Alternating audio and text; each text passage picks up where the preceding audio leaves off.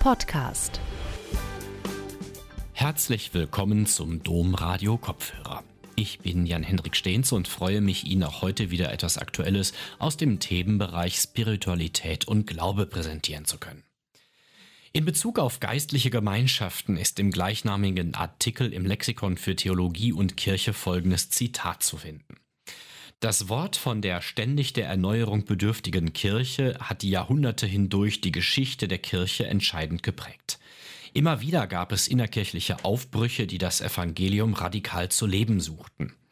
Die neuen geistlichen Aufbrüche sind Gruppierungen, in denen sich mehrheitlich Laien, aber auch Kleriker und Ordensleute um ein intensives religiöses Leben in Gemeinschaft bzw. um eine Glaubenserneuerung in der Kirche bemühen. Persönliche Erneuerung und Vertiefung des Glaubens, Beheimatung in erfahrbarer Glaubensgemeinschaft, das klingt sehr spannend und man kann den Eindruck gewinnen, dass es etwas ist, das in diesen Zeiten der Kirche in stürmischer Seenot tut. Doch es gibt auch kritische Aspekte bei geistlichen Gemeinschaften, die in die Jahre gekommen sind oder bei denen es Formen von Ideologie und Missbrauch gibt. Ansgar Puff ist Weihbischof und Bischofsvikar für die geistlichen Gemeinschaften im Erzbistum Köln. Seinen Vortrag Geistliche Gemeinschaften im Erzbistum Köln, Einblicke und Wirken hielt Weihbischof Puff im Mai 2023 im Rahmen der Mittwochgespräche im Düsseldorfer Maxhaus. Gute Unterhaltung. Vielen Dank für die freundliche Begrüßung. Auch von meiner Seite aus Ihnen allen einen schönen Abend. Es ist schon wahr, das darf man ja nur hier sagen und nirgendwo anders. Düsseldorf ist einfach schöner wie Köln. Das ist halt so. Ich kann das beurteilen, weil ich in beiden Städten lange gelebt habe. Spaß beiseite. Du hast mir, Sie haben mich schon vorgestellt. Schön, dass Schwester Anne-Claire auch dabei ist. Und ähm, ich bin jetzt in meiner Aufgabe als Bischofsvikar für die geistlichen Gemeinschaften auch hier und referiere Ihnen zu diesem Thema. Ich möchte Ihnen einige Impulse, Aufbrüche, Eigenheiten geistlicher Gemeinschaften vorstellen. Und ich habe noch ein paar weitere Gäste mitgebracht. Und zwar sechs weitere Gäste aus anderen geistlichen Gemeinschaften, außer uns beiden. Allerdings nicht live, sondern als Stimme. Die stellen sich jetzt auch mal kurz vor.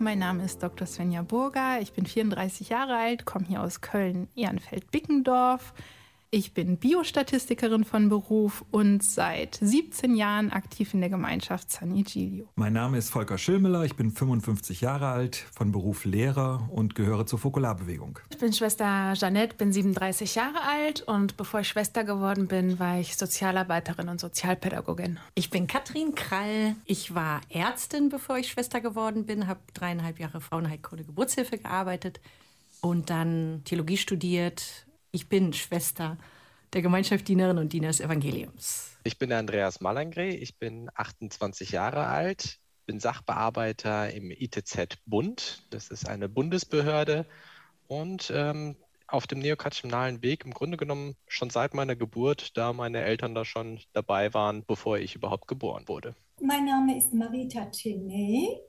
Ich war Lehrerin. Ich bin seit etwa zehn Jahren in der Gemeinschaft christlichen Lebens. Ich heiße Manon Müller, bin 39 Jahre alt, bin von Beruf Ergotherapeutin. Ich lebe Gott geweiht und das im Rahmen der Gemeinschaft Emanuel. Diese Personen werden uns heute Abend ein bisschen aus ihrem Leben erzählen. Ich habe gedacht, das ist vielleicht ein bisschen lebendiger, wie wenn ich immer nur überspreche. Also wir machen da praktisch einen Co-Vortrag. Ich werde einige Sachen Ihnen nahebringen und diese jetzt nicht anwesenden Stimmen auch.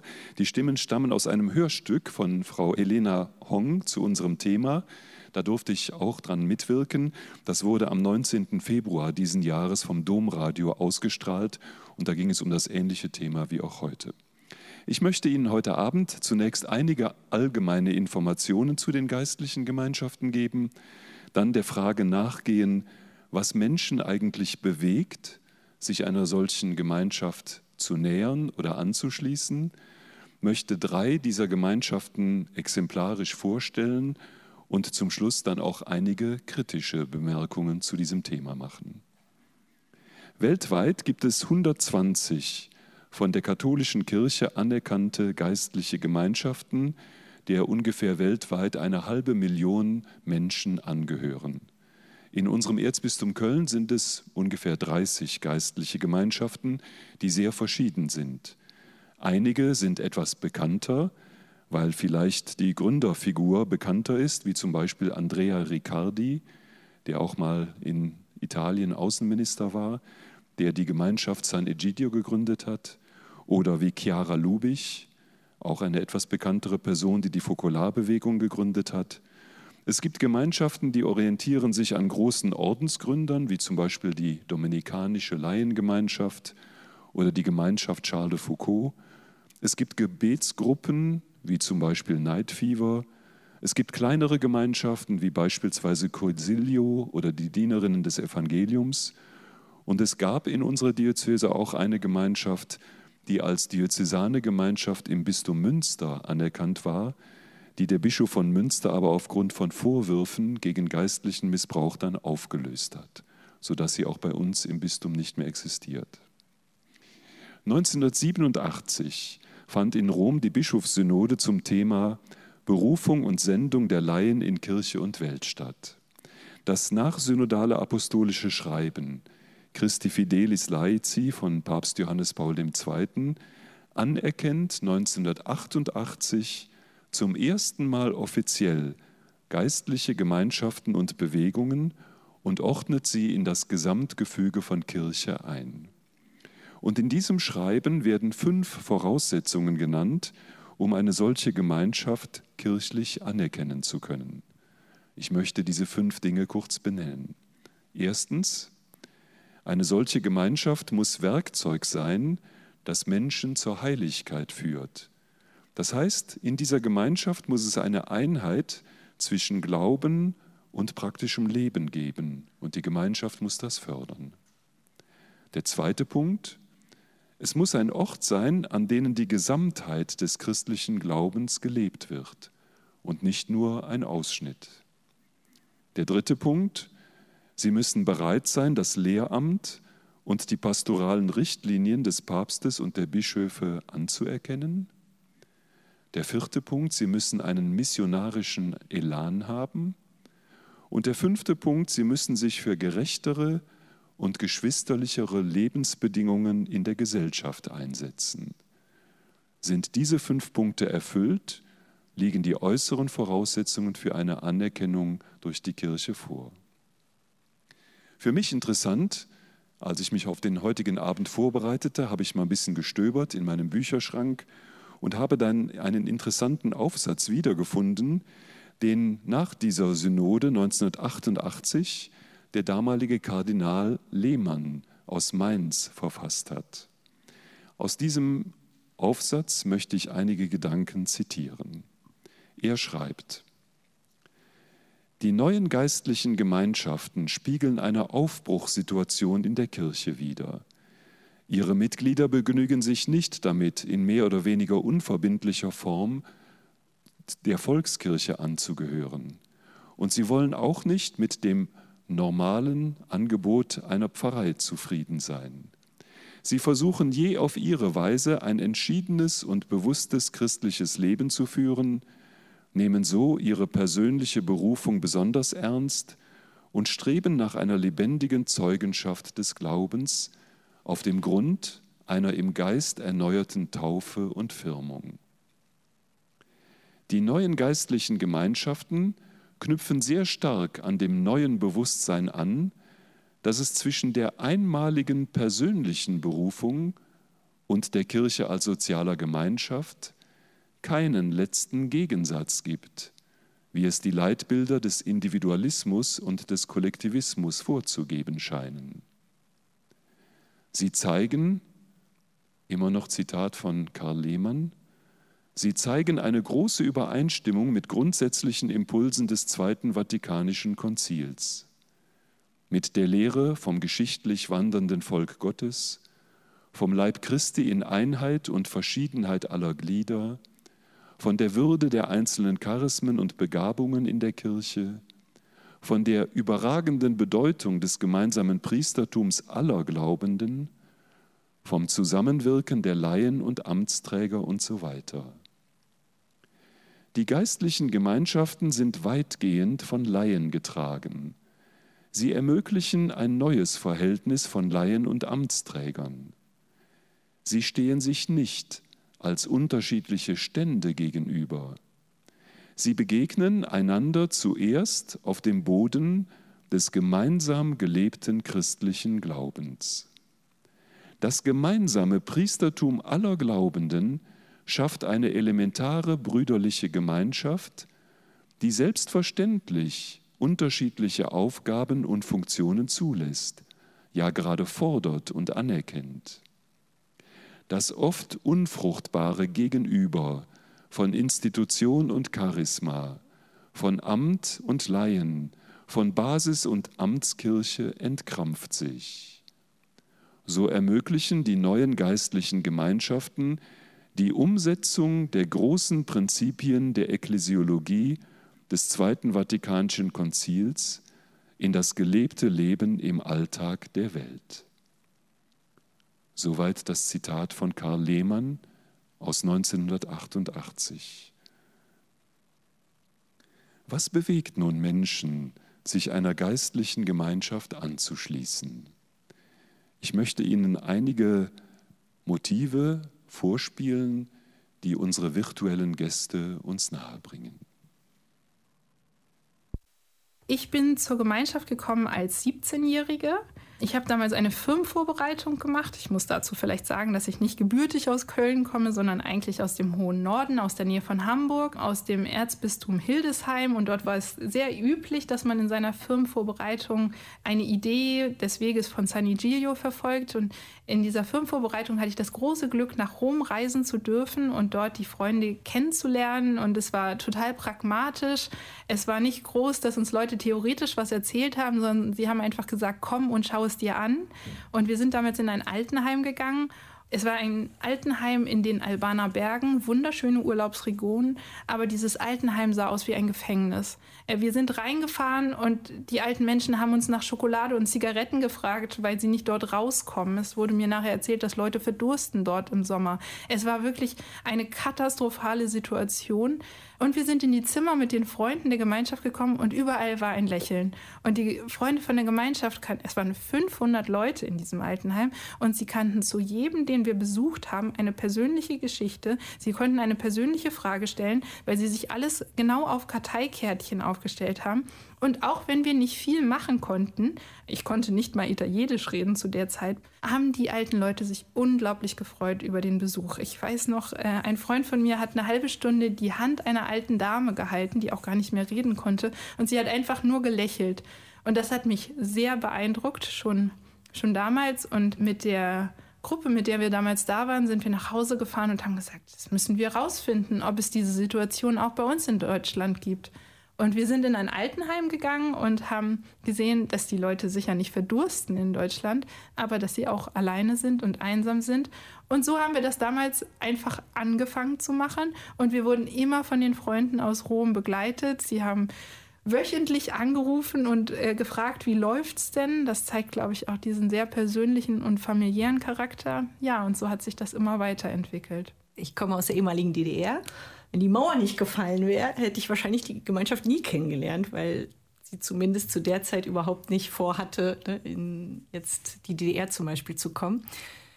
Aber ich habe dann 1992 tatsächlich, als mein Abitur fertig war, bin ich nach Bonn gegangen und habe dort angefangen, Medizin zu studieren und dort die Gemeinschaft bzw. den Vorläufer unserer Gemeinschaft kennengelernt und war sehr überrascht einfach von der, von der Nähe der Person. Also ich habe da mal jemand sprechen gehört, der hat ein Zeugnis gegeben in einer Messe und dann dachte ich, die, die, Person, die hat die Fragen, die ich auch habe. Also auf einmal war das irgendwie so, das hatte was mit meinem Leben zu tun. Und als ich die mehr kennenlernte, das waren auch dann Schwestern dort, hatte ich so den Eindruck, die sind auch sehr authentisch. Die haben auch ihre Fehler, ihre Macken, aber irgendwie stehen die da auch dazu das hat mich irgendwie angezogen. Und dann habe ich da so einen Weg auch mit denen gemacht, weil ich merkte, man kann da einfach auch so dazugehören und da was mitgestalten. Und war eben in dieser Zeit dann, genau, bin ich Ärztin geworden, habe im Krankenhaus gearbeitet. Und in der Zeit im Krankenhaus war es tatsächlich so, dass es immer wieder Situationen gab, die mich sehr hinterfragt haben. Es gab zum Beispiel eine Frau, die war geschieden, hatte mehrere Kinder und hatte eine unheilbare Krankheit, lag im Sterben, aber es kam niemand So, und das fand ich ganz schlimm, ne, wo ich so dachte, ja, gibt es denn niemand, der irgendwie auch da guckt, wie sich so eine Familie vielleicht versöhnen kann, ne? weil es ja vielleicht nicht ohne Grund, ne, dass da niemand kommt oder oder es gab einen jungen Mann, weiß ich noch, auf der Intensivstation, der zu viel Alkohol getrunken hatte und ja so gerade noch wieder dem Tod von der Schippe gesprungen war. Und ich sagte dann zu dem damaligen Kollegen, ja super, dass ihr das geschafft habt. Und dann sagte der so resigniert, ja, es war schon das dritte Mal. Und dann habe ich gedacht, ja, aber wie, wie kann das denn sein, dass jemand scheinbar keinen anderen Ausweg sieht oder nicht merkt, dass sein Leben so viel mehr sein kann? Und das waren so auch Fragen, die mich bewegt haben, wo ich so gedacht habe, okay, Ärztin zu sein ist gut, man kann viel Gutes tun, aber irgendwie merkte ich so, da war so ein Wunsch, mm, nochmal auf eine andere Weise für Menschen da zu sein, nochmal solche Wege auch mit dem anderen mitzugehen, ne? in Familien, Versöhnungswege auch mitzubegleiten oder selber da ein Stück auch Zeugnis sein zu können für. Und das war dann so die Entscheidung zu sagen, doch, das ist in dieser Gemeinschaft, das ist wirklich mein Platz. Und das sind jetzt schon ja, so um die 17 Jahre her. Insofern merke ich, ja, es stimmt für mich. Also ich habe die Fokularbewegung in meiner Pfarrgemeinde kennengelernt. Ich komme aus Norddeutschland und war da ein normaler Jugendlicher, nicht sehr engagiert eigentlich in der Pfarrgemeinde, aber meine Eltern waren so klassisch gute Katholiken. Ja, ich hatte mir mal die Messdiener angeguckt oder Kolpingjugend oder Landjugend damals und fand das alles nicht so sonderlich attraktiv und war dann eher in der Schule aktiv mit meinen Freunden es gab dann in der Schule aber mal so religiöse Besinnungstage, ich glaube in der neunten oder zehnten Klasse, ich weiß nicht mehr so genau. Und das fand ich eigentlich ganz gut, weil wir da über spannende Themen gesprochen haben und versucht haben, das sozusagen für uns, aber auch mit dem, was die Kirche dazu sagt, irgendwie zu verstehen. Und äh, dann gab es irgendeine Nachtwallfahrt, die habe ich mitgemacht und da habe ich äh, dem Priester aus unserer Gemeinde davon erzählt, dass ich diese Besinnungstage ganz toll fand und der hat mich dann eingeladen zu einem Jugend Treffen, das unter anderem von der Fokularbewegung organisiert worden ist. Und äh, dieses Treffen, das dauerte so fünf Tage, glaube ich, das war so für mich fast ein Schockerlebnis. Das war wirklich sehr prägend mit 15, 16 damals, weil vor allen Dingen da irgendwie zwei Dinge auf einmal für mich aufgeleuchtet sind, die mir vorher gar nicht so klar waren, nämlich das eine ist, wir haben jeden Morgen begonnen mit einem kurzen Satz aus dem Evangelium, den wir uns für den Tag vorgenommen haben. Und ich habe das erste Mal verstanden, dass das Evangelium nicht etwas ist, was man nur hört oder liest, sondern was man ganz konkret jeden Tag in die Tat umsetzen kann. Das war für mich so der erste große Leuchtstern, der aufgegangen ist. Es war ganz konkret. Also ich, ich erinnere mich noch wie heute daran, dass ich beim Abendessen saß, in so einer Jugendherberge. Ne? Man kennt das ja, wie das da so ist. Ne? Und dann sind da die Platten mit Wurst und der Tee und so weiter und so fort. Und das erste Mal dachte ich, du kannst jetzt nicht nur gucken, wie du den Tee kriegst oder die Wurstplatte, sondern du kannst gucken, was ist mit dem links und rechts neben dir? Haben die Tee? Brauchen die noch was? Und das war für mich wirklich ein Eye-Opener, dann zu sehen, für die anderen mitdenken, den anderen wichtig zu nehmen, meinen Nächsten zu erkennen und zu gucken, was kann der gebrauchen. Und dass so ein Leben, also wenn man auch an die anderen mitdenkt, das ist natürlich auch eine sehr allgemeine Weisheit, aber das war damals für mich total prägend zu sehen, dass das ist eigentlich das, was im Evangelium steht, liebe deinen Nächsten wie dich selbst und achte auf deinen Nächsten und das kann man ganz konkret machen. Und der andere Aspekt, der mich damals sehr geflasht hat, war die Frage, ähm, wie gehen wir miteinander um? Wir hatten so kleine Gruppen da gebildet. Wir waren 200 Leute insgesamt und haben dann so sechs oder siebener Gruppen gebildet und haben uns immer nachmittags zusammengesetzt und dann einfach miteinander erzählt. Wie ist es uns heute ergangen? Was war gut? Was war schlecht? Wie geht's dir überhaupt? Und so verschiedene Themen. Und ich merke, wir sind so intensiv ins Gespräch gekommen damals ähm, das war auch irgendwie anders als so, wie ich es aus meinem Freundeskreis kannte. Und ich merkte, wenn man auf eine gewisse Art und Weise wirklich aufeinander achtet und miteinander lebt, dann passiert was untereinander. Und dann ist eben diese Gegenwart Gottes irgendwie spürbar. Das war für mich zumindest damals so und das hat mich so begeistert, dass ich eigentlich gesagt habe, ich möchte da weitermachen. Irgendwas in diese Richtung. Und so bin ich dann in die Fokularbewegung reingerutscht beim Night Fever hier am Kölner Dom. Da gibt es die Besonderheit, dass man auf der Domplatte steht und äh, Menschen einlädt, in den Dom zu gehen, eine Kerze schenkt.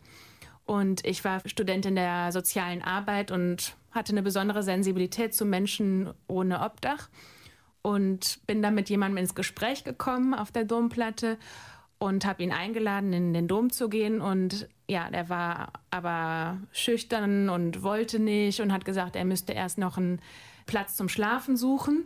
Und ich sagte, ja, aber dann können Sie gerne danach wiederkommen. Und tatsächlich kam er wieder, war dann immer noch schüchtern und dann habe ich ihm vorgeschlagen, mit ihm in den Dom zu gehen, ihn zu begleiten.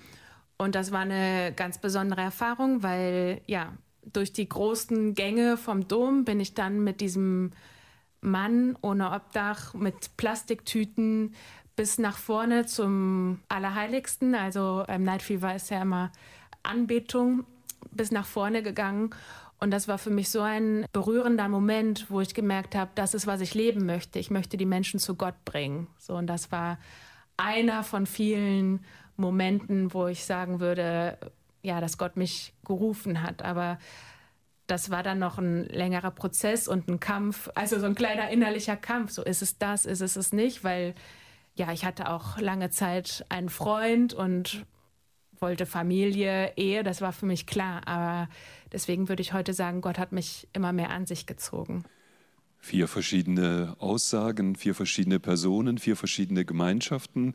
Damit es kein Missverständnis gibt, das Letzte, was diese Schwester Jeannette gesagt hat, die gehört einer Gemeinschaft an, wo es eben sowohl ja, Ordensschwestern gibt als auch Verheiratete. Natürlich ist es keine Voraussetzung, dass man ehelos lebt, wenn man in der geistlichen Gemeinschaft sein will, sondern die Gemeinschaften bestehen aus einer Mischung von Verheirateten, von Alleinstehenden, von gottgeweihten Personen, von Ordensangehörigen, von Priestern. So unterschiedlich wie Menschen sind, so unterschiedlich sind auch Glaubenswege und so unterschiedlich sind auch die Motive, sich einer geistlichen Gemeinschaft anzuschließen. Nachdem wir jetzt so ein bisschen so das ein oder andere schon gehört habe, haben, möchte ich Ihnen jetzt vorschlagen, dass ich drei geistliche Gemeinschaften ein bisschen genauer vorstelle, damit Sie sich ein bisschen ein Bild nehmen, äh, machen können. Natürlich ist das nur exemplarisch und man könnte auch andere nehmen. Ich habe jetzt mal drei verschiedene ausgewählt. Und zwar die erste ist die Gemeinschaft Emanuel. Der Gründer dieser Gemeinschaft, Emanuel, heißt Pierre Gaussat wurde 1914 in Paris geboren. Mit 19 Jahren erlebte er so etwas wie eine starke Bekehrung. Und er lernte dann den damaligen Pariser Kardinal, Kardinal Suhard, kennen, der die Sehnsucht hatte, Menschen, die Christus, von Christus weit entfernt waren, die wieder neu mit Christus in Verbindung zu führen. Und dieser Pierre und Kardinal Suhard merkten, wir sind aus einem Holz geschnitzt. Kardinal Suhard wurde sein geistlicher Begleiter und entdeckte dann bei ihm die Berufung, mitten in der Welt diskret und einfach als gottgeweihter Mensch zu leben. Pierre Gaussat war beruflich Kulturschaffender und Filmkritiker und geistlich lebte er aus der Anbetung, das war damals in Paris völlig unüblich, also eucharistische Anbetung. Mit 58 Jahren zog er sich dann aus seinem Berufsleben zurück und lernte gleichzeitig die charismatische Gemeindeerneuerung kennen. Er machte eine Erfahrung mit dem Heiligen Geist, lernte eine junge Ärztin kennen und gründete mit dieser jungen Ärztin eine Gebetsgruppe. Aus dieser Gebetsgemeinschaft entstand dann 1973 diese Gemeinschaft Emanuel, die er dann zwölf Jahre lang leitete. Er hatte auch eine große Liebe zu den Armen, zu Drogensüchtigen, zu Obdachlosen, zu Menschen, die vom Leben verletzt waren. Er war kein großer Redner. Seine große Gabe war die Unterscheidung. Deswegen suchten viele Menschen seinen Rat, um sich klarer zu werden, was sie für ihr Leben wollten. In den letzten Lebensjahren widmete er sich dann vor allem dem Gebet und zog sich stark zurück. 1991 starb er.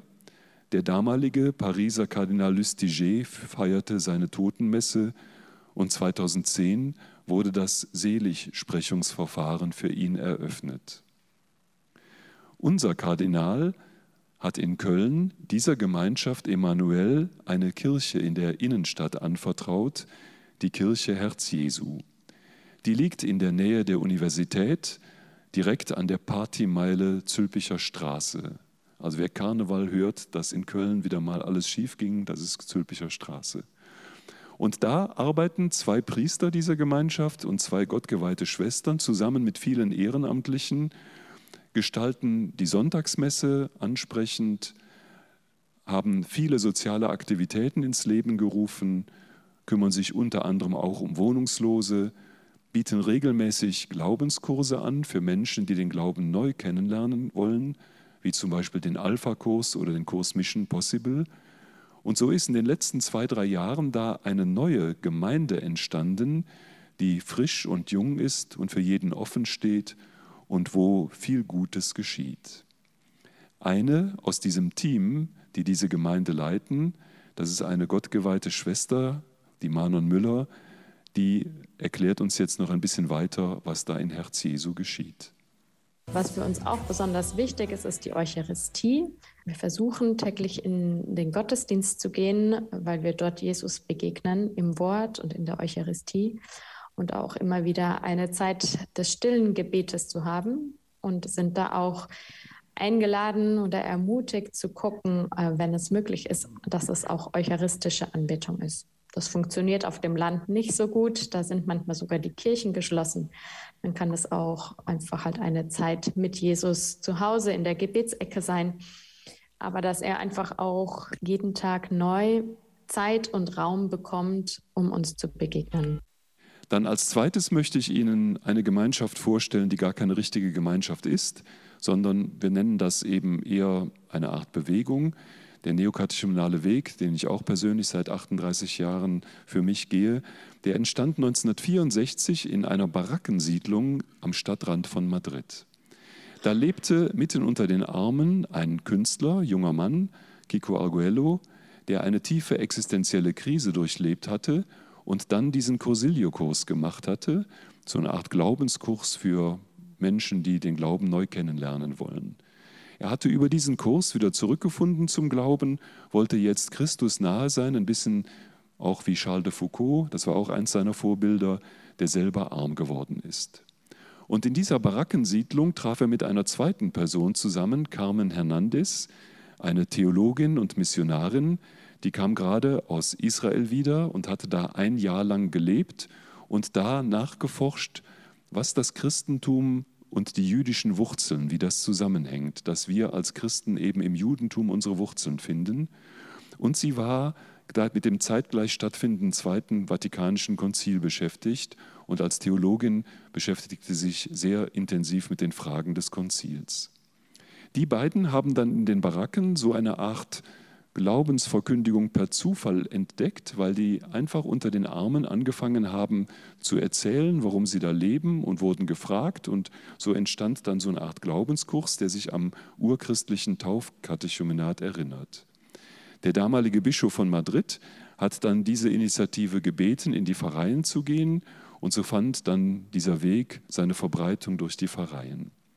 Diese Initiative hatte keinen Namen, und als sie dann etwas gewachsen war und Papst Paul VI. vorgestellt wurde, sagte der, naja, ihr müsst eigentlich den Namen Neokatechumenat haben, weil ihr macht die alte Taufvorbereitung der Urkirche für noch nicht Getaufte auf eine neue Weise, nämlich für schon Getaufte. 2008 hat Papst Benedikt diesen Weg der christlichen Initiation durch Statuten kirchenrechtlich bestätigt. Und zwar jetzt kommt eine ganz komische Formulierung, als ein geistliches Gut. Geistliches Gut, da kann man sich vielleicht nichts drunter vorstellen, damit ist aber etwas gemeint, was der ganzen Kirche gehört und was helfen kann, geistlich zu wachsen. Zum Beispiel die 30-tägigen Exerzitien des heiligen Ignatius sind ein geistliches Gut. Und der Papst ähm, Benedikt XVI. hat also diese Initiative, diesen Weg anerkannt als ein geistliches Gut. Christwerden ist ja nichts mit Auswendiglernen von Lehrsätzen, sondern ein dynamischer und biografischer Prozess. Es ist ein Prozess, in dem man in einer Gemeinschaft entdeckt, dass die eigene Biografie mit allen freudigen Ereignissen und allen Brüchen auch eine Heilsgeschichte werden kann. Und diese Entdeckung entsteht durch das Hören des Wortes Gottes, durch liturgische Feiern und durch den Austausch von Erfahrungen untereinander. Die Aspekte des Taufritus werden dann bei Einkehrtagen näher betrachtet und auf die eigene Lebenssituation bezogen. Einer aus dieser Gemeinschaft, Andreas Malangre, berichtet jetzt ein bisschen weiter über diese Gemeinschaft.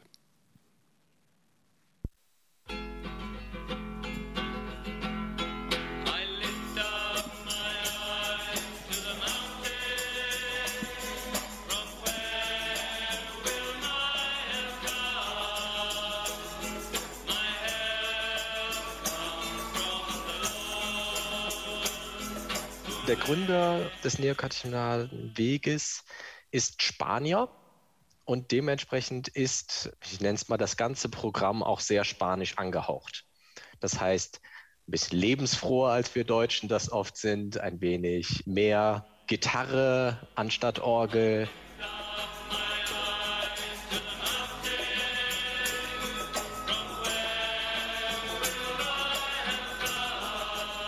Also Außenstehende lachen ganz gern mal über uns, aber jetzt mal im positiven Sinne, also freuen sich mit uns, weil wir oft die sind, die irgendwie auf den Weltjugendtagen oder sonst was die Musik machen abends und dann tanzen.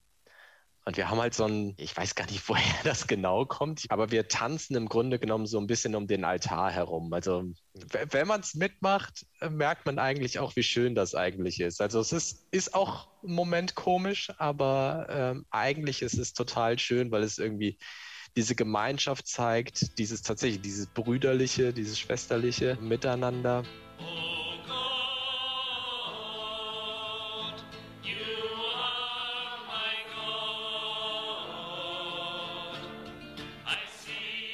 Diese Gemeinschaft hat es sich so ein bisschen zur Aufgabe gemacht, die Taufvorbereitung neu zu entdecken. Und das macht der neokatechumnale Weg vor allem, würde ich sagen, durch eine sehr intensive Zeit, in der man sich einfach sehr regelmäßig trifft.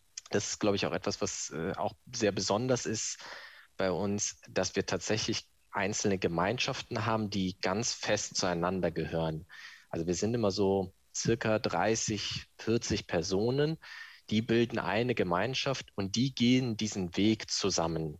Und die Spiritualität wird eben in dieser Gemeinschaft so gelebt, dass du halt zusammen diese Liturgien feierst, die Lieder des Weges singst, dass wir uns eben sehr viel auch mit der Schrift beschäftigen.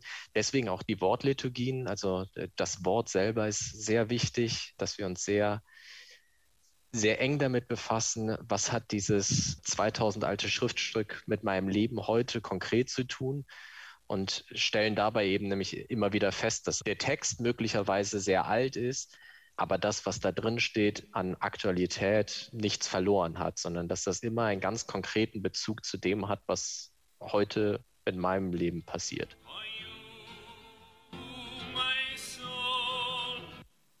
1984 lud Kardinal Höffner damals ein Ehepaar aus Venedig ein. Dieses Ehepaar heißt mit Nachnamen Spandri, diesen Weg bei uns im Erzbistum Köln zu beginnen. Toni Spandri hatte nach seinem Jurastudium in Venedig in Deutschland Theologie studiert und bei dem damaligen Professor Ratzinger promoviert. Neokatechumnale Gemeinschaften gibt es in Köln, Düsseldorf und Bonn Außerdem gibt es das internationale diözesane missionarische Priesterseminar Redemptoris Mater in Bonn, wo Seminaristen aus unterschiedlichen Ländern ausgebildet werden, die aber als Kölner Priester ins Erzbistum Köln inkardiniert sind. Die dritte Gemeinschaft, die ich Ihnen vorstellen möchte, ist die Fokularbewegung. Fokulare sind Brückenbauer. Das Ziel der Fokularbewegung ist es, den Geist der Geschwisterlichkeit in alle Bereiche des menschlichen Lebens hineinzutragen. Es geht darum, Räume zu schaffen für Begegnung und Dialog. Es geht um Respekt, Toleranz und Wertschätzung. Alles begann 1943 in Trient. Dort lebte die 22-jährige Grundschullehrerin Chiara Lubich. Der Zweite Weltkrieg stellte sie vor die Frage, was bleibt? Während sich ihr leiblicher Bruder Gino im kommunistischen Widerstand engagierte, fand sie ihre Antwort in der Heiligen Schrift. Es scharte sich eine Gruppe junger Frauen um sie, die Bevölkerung nahm Notiz davon und nannte die Gruppe bald Fokolare. Fokolare heißt so viel wie Herdfeuer und beschreibt die Atmosphäre von Wärme und Geborgenheit. Die Spiritualität der Fokularbewegung entsteht aus der grundlegenden Erfahrung, dass ein Gott mit den Menschen geht, der Liebe ist. Chiara Lubich und ihre ersten Gefährtinnen erfahren, Gott liebt sie über alles und macht sie fähig, persönlich und konkret darauf zu antworten. Gegen Kriegsende las Chiara Lubich in den Bunkern ihrer Heimatstadt Trient die Bitte Jesu an seinen Vater, lass alle eins sein, und war wie elektrisiert. Sie machte sich diesen Wunsch zu eigen und stellte ihr Leben in den Dienst Jesu. Das alle eins seien wurde ihre Mission. 2008 starb Chiara Lubich, bis dahin leitete sie die Gemeinschaft. Das Statut dieser Gemeinschaft sieht vor, dass an der Spitze immer eine Frau stehen muss. Und heute ist es die aus Haifa, aus Israel stammende Palästinenserin Margarete Karam. Volker Schönmüller sagt uns noch ein bisschen was über diese Gemeinschaft. Ich glaube, wir generell in der Fokularbewegung und ich halte es auch so, sagen es, in erster Linie soll das Leben sprechen und in erst im zweiten Schritt das Wort. Und deswegen habe ich das auch in der Schule immer so gehalten, dass ich erstmal einfach da war und gelebt habe, meinen Job gemacht habe und so wie ich ihn halt gemacht habe. Und dann kamen die Fragen auch tatsächlich oft von Kollegen, die wissen alle Bescheid, was ich mache. Das wird dann auch unterschiedlich gesehen. Meistens wird es dann unter dem Schlagwort, ah, der ist in so einem modernen Orden irgendwie drin. Das ist so das, was die immer von sozusagen, damit sie es verpacken können, wird das oft so genannt auch wenn dann irgendjemand von außen kommt und so, ja, hier der Herr Schillmüller, der ist in so einem modernen Orden, ganz interessant und so, was der macht und sowas. Ne? So werde ich dann immer vorgestellt. Und die Schüler ist unterschiedlich. Also da ist es nicht so, dass ich sofort, auch wenn die manchmal fragen, sind sie verheiratet oder haben sie Kinder oder sonst irgendwas, kommt ja automatisch immer mal wieder. Ich mache das immer davon abhängig, wie die Beziehung ist mit diesen Schülern. Ne? Also es gibt tatsächlich Kurse und Klassen, wo ich dann manchmal sehr offen erzähle und dann gibt es einige, die wollen mehr wissen und dann verabreden wir uns in der Mensa und dann äh, fragen die wirklich, und wieso machen sie das und was soll das jetzt und so, ne? Und ist das nicht schwierig und, und wie das alles so kommt. Und bei anderen sage ich dann einfach, das spielt im Moment keine Rolle. Das ist zwar eine Frage, die sie stellen. Und ich sage dann auch, nein, ich bin nicht verheiratet oder ich habe keine Kinder. Und das ist auch gut. Mehr muss dann auch nicht sein im Moment. Ne? Und das hängt wirklich davon ab, wie die Beziehung sich entwickelt mit den Schülern.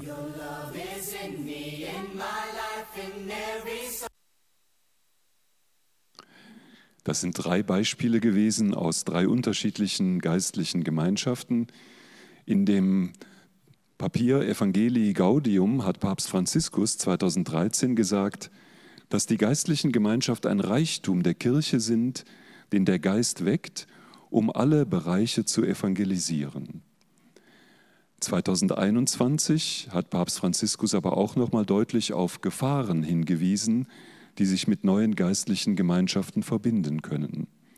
Bei aller Wertschätzung möchte ich aber auch einige Herausforderungen benennen, vor denen diese Gemeinschaften stehen. Der erste Punkt ist, diese Gemeinschaften sind inzwischen in die Jahre gekommen. Die Gründer und Initiatoren der meisten Gemeinschaften sind inzwischen gestorben.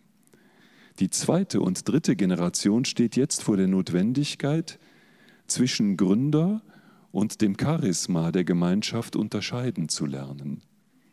Unbestritten haben manche große Verdienste. Es gibt aber auch Gründer, von denen wir heute wissen, dass sie ein Doppelleben geführt haben und Scharlatane waren. Von denen muss sich dann eine Gemeinschaft distanzieren.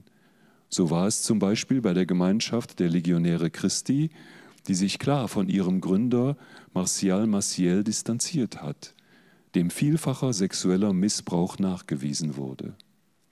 Die Herausforderung besteht darin, zwischen Gründerfigur und Charisma zu unterscheiden.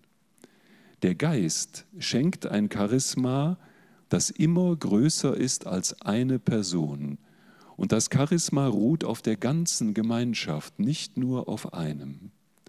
Und daher müssen sich geistliche Gemeinschaften vor einem Personenkult hüten und immer wieder sich selber fragen, was ist eigentlich unser ursprüngliches Charisma, unabhängig von dieser Person? Und wie können wir heute in einer veränderten Situation dieses Charisma leben? Papst Franziskus hat mal bei einer Ansprache zum dritten Weltkongress der kirchlichen Bewegungen 2014 Folgendes gesagt. Wenn Form und Mittel ideologisch werden, weit von der Realität entfernt, die sich ja ständig weiterentwickelt, verschlossen für die neuen Wesen des Geistes, werden sie schließlich das Charisma ersticken, das sie erzeugt hat. Es ist notwendig, immer auf die Quellen der Charismen zurückzukommen und dort Schwung zu finden, sich den Herausforderungen zu stellen. Seid kein Grüppchen. Nein, Bewegung, immer Bewegung, immer offen für die Überraschungen Gottes, in Übereinstimmung mit dem ersten Ruf der Bewegung, dem grundlegenden Charisma. Und ich denke, in dem Zusammenhang steht auch, dass Papst Franziskus dafür gesorgt hat, dass die Leitungsdauer in diesen Gremien auf fünf Jahre mit einer weiteren Verlängerung um fünf Jahre auf maximal zehn Jahre begrenzt ist. Das heißt, die großen geistlichen Gemeinschaften, die international sind, dürfen auf internationaler Ebene und auf nationaler Ebene nicht mehr auf Lebenszeit von jemandem geleitet werden, sondern müssen wechseln, spätestens nach zehn Jahren. Und der Papst hat das damit begründet, dass er sagt, Zitat, die Erfahrung zeigt, dass der Generationswechsel in Leitungsgremien große Vorteile für die Vitalität mit sich bringt. Es ist eine Chance zum kreativen Wachstum, belebt die Treue zum Charisma, verleiht der Interpretation der Zeichen der Zeit Atem und Wirksamkeit und ermutigt zu neuen, aktuellen Wegen missionarischen Handelns.